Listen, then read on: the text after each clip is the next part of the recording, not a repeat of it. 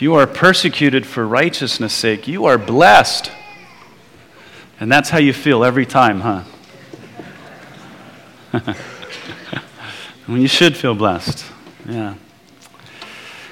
So now, uh, in Hebrews 11, verse 33, instead of mentioning specific people that did things by faith, the author now just begins to provide a list of things that were done uh, without any names uh, ascribed to it. Yeah. It's the men and women of the Old Testament who, he says, through faith subdued kingdoms, worked righteousness, obtained promises, stopped the mouth of lions, quenched the violence of fire, escaped the edge of the sword, and out of weakness were made strong, became valiant in battle, turned to flight the armies of the aliens. Yeah. Now, the first three on the list could be attributed to a number of biblical characters, uh, anywhere from, you know, the book of Joshua and Judges, 1st and 2nd Samuel. But the fourth one can only be attributed to a, a few, okay? Uh, stopping the mouths of lions. Samson uh, is the first who uh, had his confrontation with a, a, lion. It says that while at the vineyards of Timnah, he was attacked, and he, when the Spirit of the Lord came upon him, it says he tore the lion apart. Amazing. That's in Joshua, or rather, Judges 14. David, of course, is another it could be attributed to, but we've already discussed uh, his story, killing lions in 1 Samuel 17. But the other would be Daniel the prophet, who was exiled to Babylon as a young man. And his experience with lions actually didn't include any blood or violence. Uh, it's so boring. the historical narrative is in Daniel 6. Now, uh, if you've read the book of Daniel, perhaps you've, um, you've seen that the, the, the narratives in the book of Daniel are in Daniel chapter 1 through 6. Now you find Daniel and his friends who uh, live by faith in a pagan land and how they uh, came to Babylon and, and what you discover through Daniel's account and things said by some of the other prophets before them and contemporary the things done to them in the process were horrific and sad. But also, you learn about how they overcame and what they accomplished through faith and how amazing that is. Uh, the book of Daniel um, is something. And I remember, of course, learning about Daniel and his friends when I was in Sunday school, but how much more uh, as an adult engaging in a pagan world that they have inspired me and encouraged me greatly, especially knowing the historical context and the things that they uh, went through and endured and stayed strong. And so I believe their time is, or their story rather, is worthy of our time. So the author of Hebrews probably had Daniel in mind when he referred to the, the mouths of the lions being stopped, because in Daniel 6, verse 22, it specifically mentions the stopping of the lions' mouths. And uh, so apparently, uh, Samson and David had a lot to learn about stopping the mouths of lions. You don't have to kill the poor things. Goodness. Yeah. Also, in verse 34 in Hebrews 11, he mentions the quenching of fire, uh, which can be traced to Daniel 3, uh, where we know Daniel's friends, Hananiah, Mishael, and Azariah, uh, thrown into the fiery furnace. Of course, sadly, from Sunday school, we need to typically know their names uh, as according to what the, the Babylonians gave them, these pagan names that were blasphemous to them. It's Shadrach, Meshach, and Abednego, named after the gods of uh, the Babylonians. Anyway, the author of Hebrews probably had these uh, Jewish boys in mind when he bunched together uh, this stopping of the mouths of lions and quenching the violence of fire. So I want to visit those stories since the author references them. I had actually thought to finish chapter 11 this week, but the more I thought about these stories from Daniel, I couldn't help myself, uh, especially with how relevant and, and more relevant they become uh, as things change in our culture. So I want to take the stories in their historical order, which means we're going to look at um, Hananiah, Mishael, and Azariah first.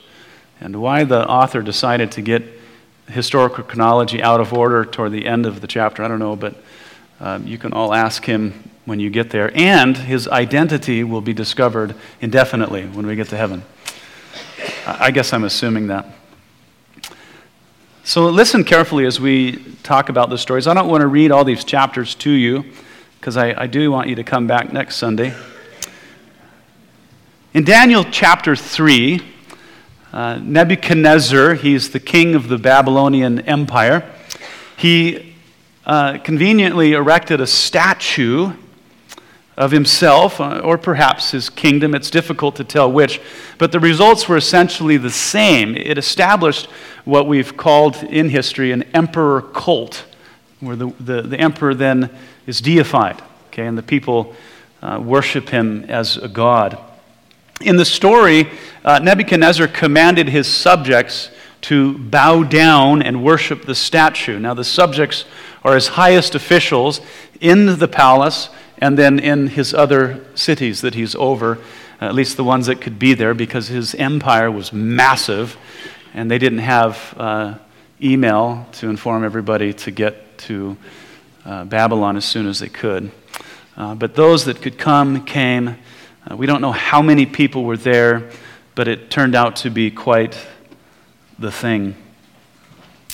And, uh, you know, understand that for the pagans, the pagan subjects of Nebuchadnezzar. This was really no strange thing, but it wasn't very appealing to these uncompromising Jews, Hananiah, Mishael, and Azariah, who loved the God of Israel.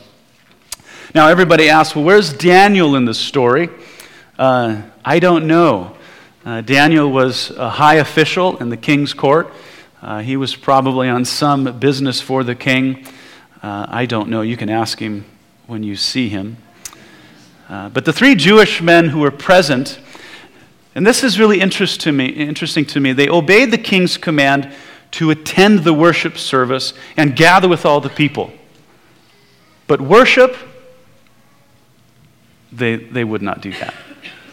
They wouldn't do that. In the story, at the appointed time when the masses were commanded to bow down in unison, before the statue, everyone went to their faces to the ground except for Hananiah, Mishael, and Azariah. So there they are, standing out like a sore thumb in the midst of a, of a bowing congregation of worshipers. That would have been quite the scene, wouldn't it? Yeah. For some reason in my mind, I always think of, a, of uh, the, the Muslims at Mecca bowing, and then in their midst are three men. What that would look like. And so, of course, the incident was reported to the king, and, and when Nebuchadnezzar got the news, he, he flew into a rage and fury. Don't miss that detail that he took it so personal suggests that the statue indeed represented himself. Okay, taking this as a a, an insult or a snub. This obstinance and defiance of these three Jews, how, they, how dare they defy and insult him in front of his subjects. Just a little reminder that the silent actions of a believer can unintentionally, but absolutely be offensive, especially in a culture like ours where everyone seeks to be offended. It's all bogus, of course. No one is really offended. It's just a way of being empowered so that you can make people, or they can make people rather, look bad or subject you to some social punishment. That's huge right now, isn't it? Just want to get you in trouble. And it just is so appealing. Sounds like so much fun. You know, when Christians publicly abstain from what the world is so devoted to, Christians are accused of being self righteous and uh, thinking that they're better than everyone else. If you don't participate in a so called human rights rally that happens to be contrary to the faith, you'll be made their enemy and you'll be accused of things they oppose. If you don't sign their petitions, the petitions or endorse their positions. You'll be the bad guy. You'll, you'll be the racist. You'll be the homophobe or whatever phobe they've invented recently. Because they want to back you into a corner as a bigot. And if they know you're a Christian, they'll go for your throat. They will. Go for your throat. As Peter says, if you don't go along with their flood of dissipation, they will at least speak evil of you. At least. At least. Because you're a bigot and you think you're better than everyone else. Uh, just don't be intimidated. Some of us kind of like it. Okay. just respectfully take your stand. And understand if, if you endorse or defend someone's immoral lifestyle or their false beliefs, you do not love that person. Don't fall into this trap that our culture is pushing right now. If you endorse, okay, you don't love that person. To endorse or defend someone's immorality or heresy is just really helping put a gun to their head. Okay, and we're not in the business of helping people into an eternity separated from God. Amen. We don't do that. Okay, let them call us what they want. Eternal suicide, especially assisted, is not what we're into. We love people, uh, which means we don't, ha- we don't help them in those things. You know, the truth is, Christians are not better than anyone else. We're just a lot better off because of Jesus. All right, we're just a lot better off. Yeah. So keep yourself pure as the world looks on, as you abstain from inordinate passions. Let them bring their charges, because you know the Lord is going to have the final say. He's going to. Yeah. As Paul reminds us when he said, Who shall bring a charge against God's elect? It is God who justifies. Who is he who condemns? It is Christ who died and furthermore is also risen, who is even at the right hand of God, who also makes intercession for us. Thankfully, Romans 8, 33 through 20, or 33 through, I got my numbers all messed up there. It's Romans 8. Let's go back to our story. Uh, these Jewish men were not in the worship meeting, as you noticed to be disruptive or belligerent. That's not why they were there. They were just silently objecting, refusing to bow before anything or anyone but Jehovah. But of course, their enemies noticed, and they were brought before the king. This is what he said to them Is it true, Shadrach, Meshach, and Abednego, that you do not serve my gods or worship the gold image which I have set up? Now, if you are ready, at the time you hear the sound of the horn, the flute, the harp, the lyre, and psaltery and symphony with all kinds of music, it was quite the worship scene. And you fall down and worship the image which I have made, great.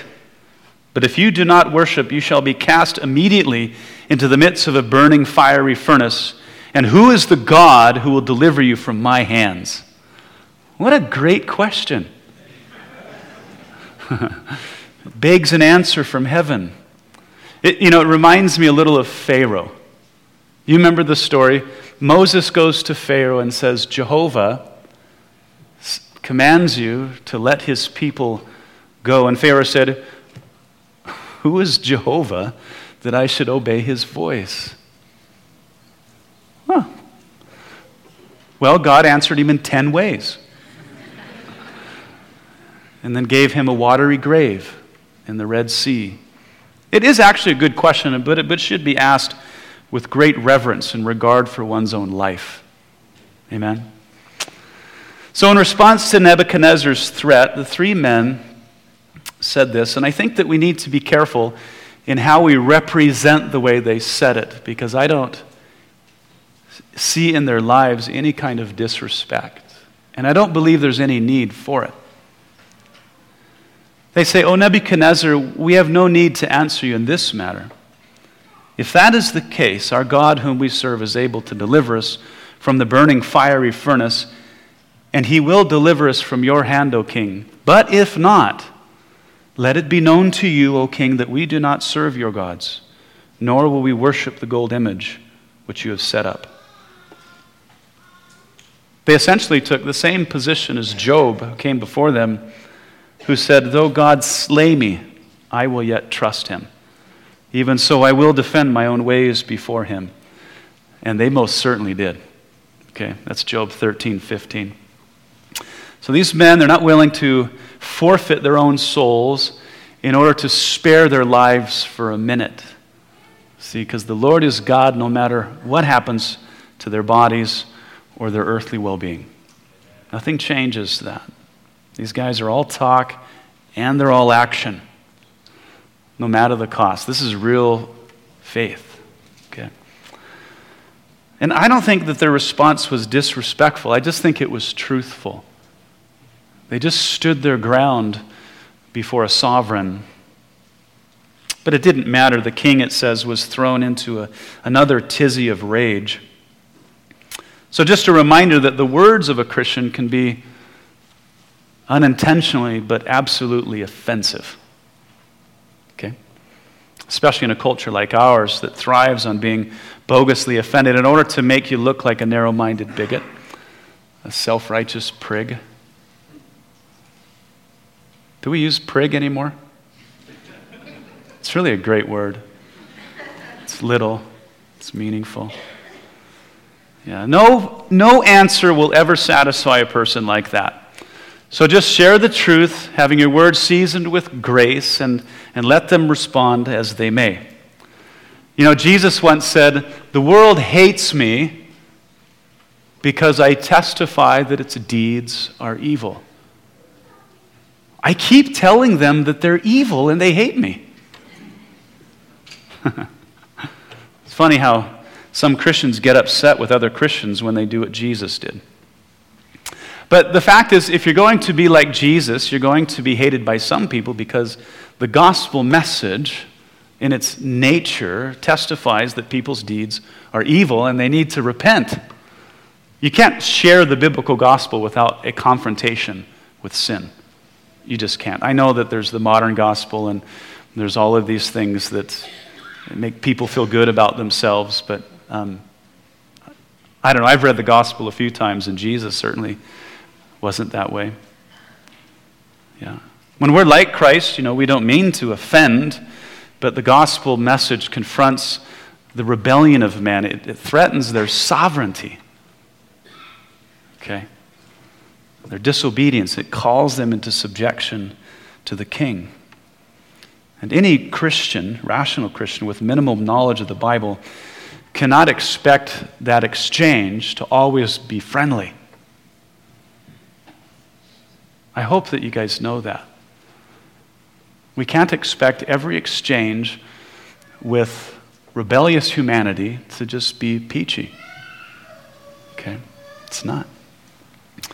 As Paul was reminding Timothy of all the troubles he endured for preaching the gospel, he said, And all who desire to live godly in Christ Jesus will suffer persecution. Put that one on your mantle with the rest of your promises of the Bible. Right next to all those flowery ones. 2 Timothy 3:12. So how about that? Sharing the gospel, Paul equates it with godliness with being like Christ, and it will eventually, to some degree, result in the world hating you and causing you some degree of trouble, as it did for Hananiah, Mishael, and Azariah. Their interaction with Nebuchadnezzar, though, got them thrown into a fiery furnace. Now, they didn't just have these laying around, it was, it was probably a kiln for firing bricks. A kiln. Yeah, so they were thrown in there, but not before it was heated seven times hotter than usual. For which I would have said, Thank you. If you're going to subject me to fire, you know, get it over with fast. Send me home. But of course, it's just because Nebuchadnezzar's wrath was just inflamed by their defiant faith. And it was actually by having these men thrown into the kiln that Nebuchadnezzar got his answer to his question Which God is able to deliver you from my hands? So after the men were bound and cast into the furnace, the text says that King Nebuchadnezzar was astonished, and he rose in haste and spoke, saying to his counselors, Did we not cast three men bound to the midst of the fire? They answered and said to the king, True, O king. Look, he said, I see four men loose, walking in the midst of the fire, and they are not hurt. And the form of the fourth is like the Son of God. Then Nebuchadnezzar went near the mouth of the burning fiery furnace and spoke, saying, Shadrach, Meshach, and Abednego, servants of the Most High God, come out and come here. Then Shadrach, Meshach, and Abednego came from the midst of the fire. What a sight that would have been. And the satraps, administrators, governors, and the king's counselors gathered round. And they saw these men on whose bodies the fire had no power the hair of their head was not singed, nor were their garments affected, and the smell of fire was not on them. Nebuchadnezzar spoke, saying, Blessed be the God of Shadrach, Meshach, and Abednego, who sent his angel and delivered his servants who trusted in him. And they have frustrated the king's word and yielded their bodies that they should not serve nor worship any God except their own God. That's quite the testimony, isn't it? Yeah, a little bit of change of tune there. It's not over for Nebuchadnezzar yet. We'll talk about that briefly. The fourth man says he looked like the Son of God. Apparently, he stood out in some peculiar way. Maybe his brilliance exceeded that of the fire. I'm not, it doesn't say. Um, and then later, Nebuchadnezzar called the personage an angel. Possibly, but more likely, it was the angel of the Lord who was a pre incarnate appearance of Christ who had personally attended and ensured that these men were unharmed by the fire. But also, he came to answer the question. You know, Nebuchadnezzar's question. Of course, he didn't answer him directly or verbally. But Nebuchadnezzar got it he confessed that the God of these men was the most high God. And he said, Indeed, there is no God like Jehovah. Maybe that's an arrogant statement, because no other God but Jehovah could deliver him out of my hands. but it was because of all this that these men were unwilling to bend their knee to another God something which Nebuchadnezzar came to realize and actually later repented of.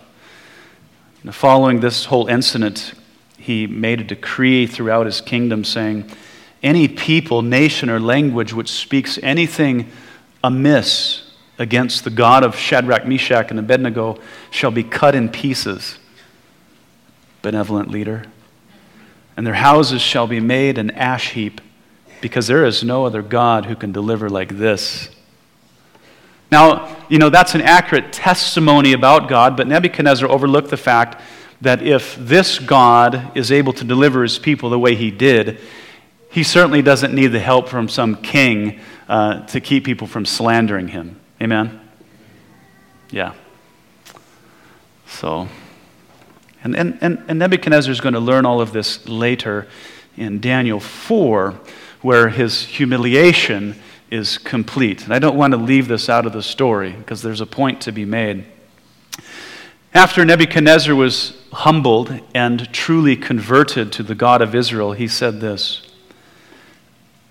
At the end of the time, I, Nebuchadnezzar, lifted my eyes to heaven, and my understanding returned to me, and I blessed the Most High, and praised and honored him who lives forever.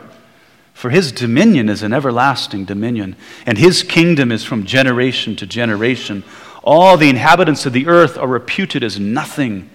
He does according to his will in the army of heaven and among the inhabitants of the earth. No one can restrain his hand or say to him, What have you done? Now I, Nebuchadnezzar, praise and extol and honor the King of heaven, all of whose works are truth and his ways justice, and those who walk in pride he is able to put down. See, I don't want us to miss this. Because if it wasn't for the faith of Daniel and, and Hananiah, Mishael, and Azariah and their unwavering convictions, Nebuchadnezzar would have had no knowledge of the one true God. Yeah. So not only did these men work righteousness and stop the mouths of lions and quench the violence of fire, they led to faith one of the most powerful and brutal kings in world history. That's awesome. Yeah. Which I think is actually more difficult than quenching the violence of fire or stopping the mouths of lions. Conquering the pride of man. It's amazing. All right, well, speaking of lions, let's look at Daniel's story. It's recorded in Daniel 6. The incident actually takes place years later. Daniel is uh, more advanced in years at this point. The Babylonians have been conquered by the Medes and the Persians, who put Darius on the throne in Babylon and Susa, depending on the time of year. Uh, when you're that powerful, you get multiple houses scattered throughout the land. If you ever get a chance to look up Susa, do. It's a magnificent place, by the way. Beautiful. So, like Azariah and, and Mishael and Hananiah, Daniel knowingly violated the law in devotion to God. I know all of you love to defy rulers. Stories just resonate with you. They all broke the law. They did what was illegal but not immoral because they were obligated to a higher moral authority than any king or country. The story of Azariah, Mishael, and Hananiah demonstrated that they would not allow their public worship of God to be dictated by government policy. And in Daniel's story, we see that he refused to let his private devotion to God be infringed upon by government policy. Worship, devotion, that's just what we do. Yeah. In Daniel 6, Darius was uh, actually preparing to promote Daniel to one of the highest positions in his cabinet, if you will. Position of great authority. But this made the, the other counselors of the king jealous. So they devised a plan that would really appeal to the king's ego and then also would set a trap for Daniel. Okay, and so Daniel was known so well by these evil men that if they were to ensnare him, it would have to be a charge that put his devotion to God at odds with the law, the law of the Medes and the Persians. Yeah, it was well devised. So these wicked men said to Darius, all the governors of the kingdom, the administrators and satraps and counselors and advisors have consulted together to establish a royal statute and to make a firm decree that whoever petitions any god or man for 30 days, except you, O king, shall be cast into the den of lions. Now, O king, establish the decree and sign the writing so that it cannot be changed according to the law of the Medes and Persians, which does not alter. And therefore, King Darius signed the written decree. And apparently, not all governors and counselors were consulted because Daniel would never have gone for such a harebrained idea. Okay. But here it is knowing that the decree was signed and not caring a bit, Daniel went home went to his upper room with his windows open toward Jerusalem. He knelt down on his knees and prayed three times that day, praying, giving thanks before his God, as was his custom since early days, as those evil men knew. I think that's beautiful. They knew Daniel so well, a man that was devout, that he was predictable in his devotion to God. But I love this about Daniel. He, it says he knew that the, the thing was signed, this decree, and he didn't protest. He didn't make a stink. He just quietly, as he had done since his youth, went to his private quarters and did what he always did. And of course, according to plan, these evil men, like the secret police, they violated Daniel's privacy and they caught him in the very act of praying toward Jerusalem. And they accused him before Darius, who was bound to his decree. Now, the text says, because he liked Daniel, that he was upset with himself that he had been so foolish to sign this decree. But he wasn't able to change it because the Medes and the Persians, they didn't grant the same level of power to their kings as the Babylonians had. Nebuchadnezzar could have just thrown it in the fire and it would have been over because he had that much power. But not so with Darius. He was bound to his decree. And so, regrettably, he gave the command to have Daniel thrown into the lion's den. But before they did that, the king said to Daniel, He says, Your God, whom you serve continually, he will deliver you. And it says, All that night the king fasted. And in early the next day, Darius went to the lion's den and he called out to Daniel. He's in there all night. He says, Daniel, servant of the living God, has your God, whom you serve continually, been able to deliver you from the lions? And Daniel said to the king, O king, live forever. My God sent his angel and shut the lions' mouths so that they have not hurt me, because I was found innocent before him. And also, O king, I have done no wrong before you. When Daniel was brought out of the lion's den, there wasn't a mark on him. Now, typically, uh, we know from history that they would sort of starve the lions so that there was no chance of them being glutted and you surviving for a time. But there wasn't a mark on Daniel. So apparently, Darius wasn't the only one who fasted that night. the lions must have salivated all night over Daniel, but were restrained, at least until breakfast, because the enemies of Daniel were fed to them. You can read that on your own time. So, anyway, the poor things didn't go hungry after all. you know, I think, I know that the story of Daniel is, and his friends, it, it's extremely valuable, and, and more so as time goes on, because, you know, they really were believers living in a pagan culture under pagan kings. And these men displayed relentless faith with just unwavering conviction. I love it. And I think they show us many things. Okay.